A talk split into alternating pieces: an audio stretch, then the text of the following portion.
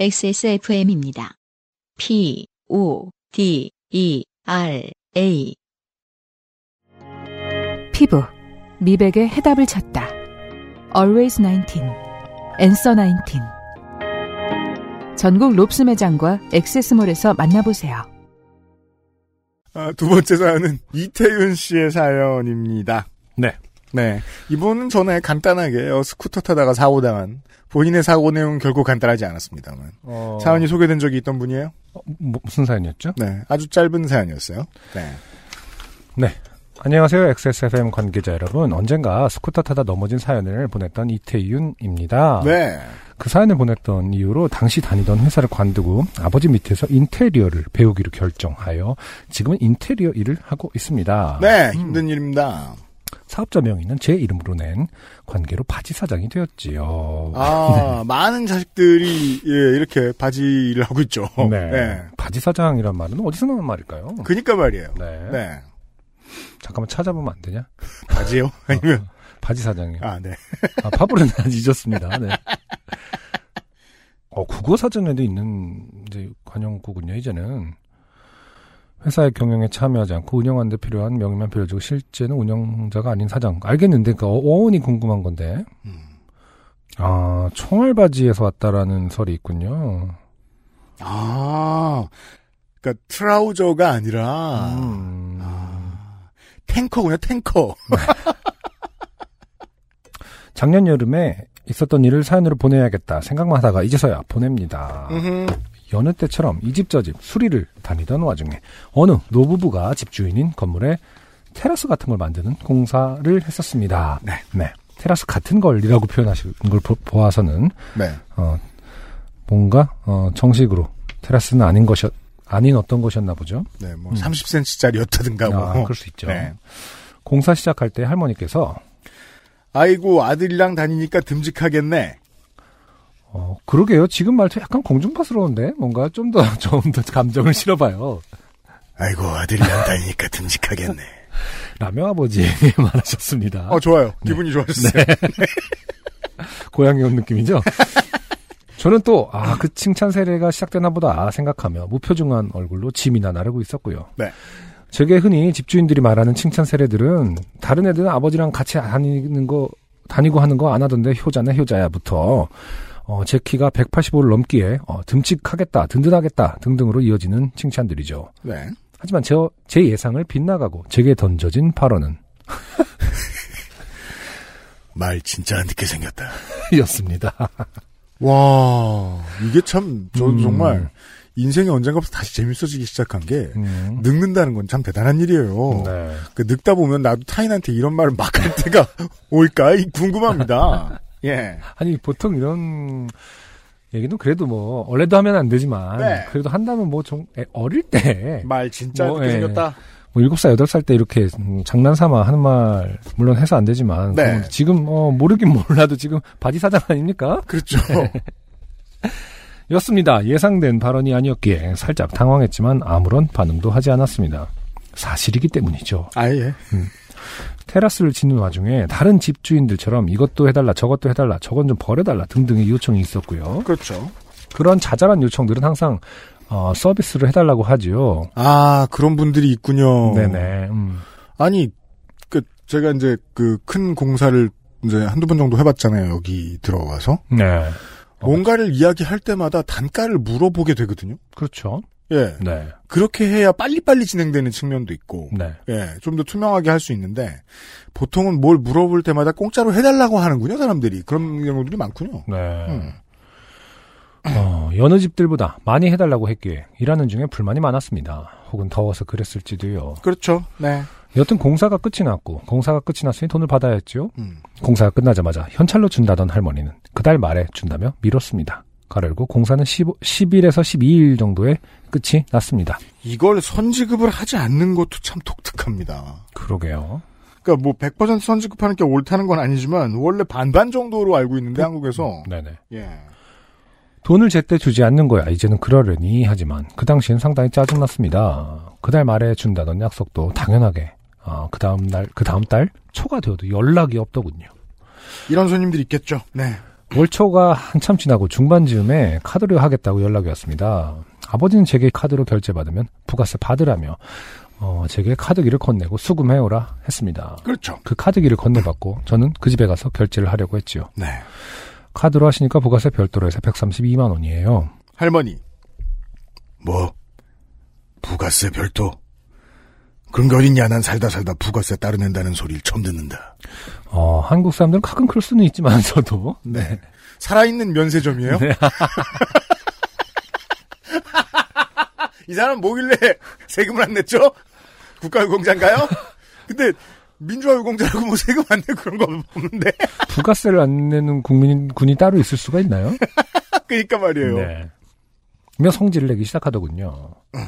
어, 그래서 아버지에게 어, 전화를 하는 와중 그 할머니는 어머어머 얘 좀 봐라. 얘가 이런 면이 있네 세상에. 라며 감탄사를 외치더랍니다. 저 이런 비슷한 경험 해본 적 있어요. 네. 근데 이게 기본적으로 지금 동네가 좁아서 뭐 아버지하고 친하고 이런 거가 전제가 돼 있는 건가요? 아니면 근데 또 인테리어 업자들은 또 그 워- 워낙 광역 단위로 좀 다니고 하시기 때문에 네네. 꼭 지역에 얽매이진 않으셔도 되거든요. 제가 아는 바로는. 어, 언제 봤다고 얘가 이런 면이 있다고 무슨 어렸을 때부터 내가 너버 키웠다 이런 것도 아니고. 그 제가 예전에 네. 이제 월세를 낼때 음. 그 월세를 올려달라는 얘기를 집주인이 했었어요. 근데 제가 계약서를 봤더니 네. 어 그럼 계약서를 확인한 다음에 연락드리겠습니다. 음. 네. 그다음에 이제 계약서를 봤더니 아직 그쪽이 월세를 올리고 자시고 할 수 있는 때가 아니었던 거예요. 음. 어. 법도 알아보고. 네네. 어 계약서 보면은 그 지금은 올리실 수가 없는데 음. 네. 어뭐 몇 개월 있다 다시 얘기하실까요? 이렇게 얘기했어요. 네네. 그랬더니 어. 그 집주인이 어. 살- 살짝 충격을 받았나 봐요. 어. 아니 래퍼라며 뭐 이러면서 갑자기 뭐야 그게? 그게 뭐야 임마? 아니 그러니까 편견. 래퍼 자, 그 사람의 편견을 아 편견. 조롱하는 거지. 래퍼가 이런 것도 알아? 뭐 약간 이런 식으로 접근했다는 그- 거죠. 네. 자기는 이제까지 계약서 가지고 얘기하는 세입자를 본 적이 없다라는 말을 일단 처음 했어요. 어. 그래서 제가 다시 얘기했어요. 계약서에는 이렇게 나와 있으니까 몇 달 뒤에 다시 얘기하시죠. 음. 다시 똑같이 얘기했어요. 음, 그랬더니 음, 되게 교양 있는 말투로 음. 집주인이 그러시는 거예요. 음. 그렇게 나오시겠다 이거죠. 어. 그죠? 뭐라는 줄 알아요? 네라고 했겠죠. 네. 제가 잘 알아들으셨군요. 허락하신다면요. If I may. 그, mate. If I may, mate.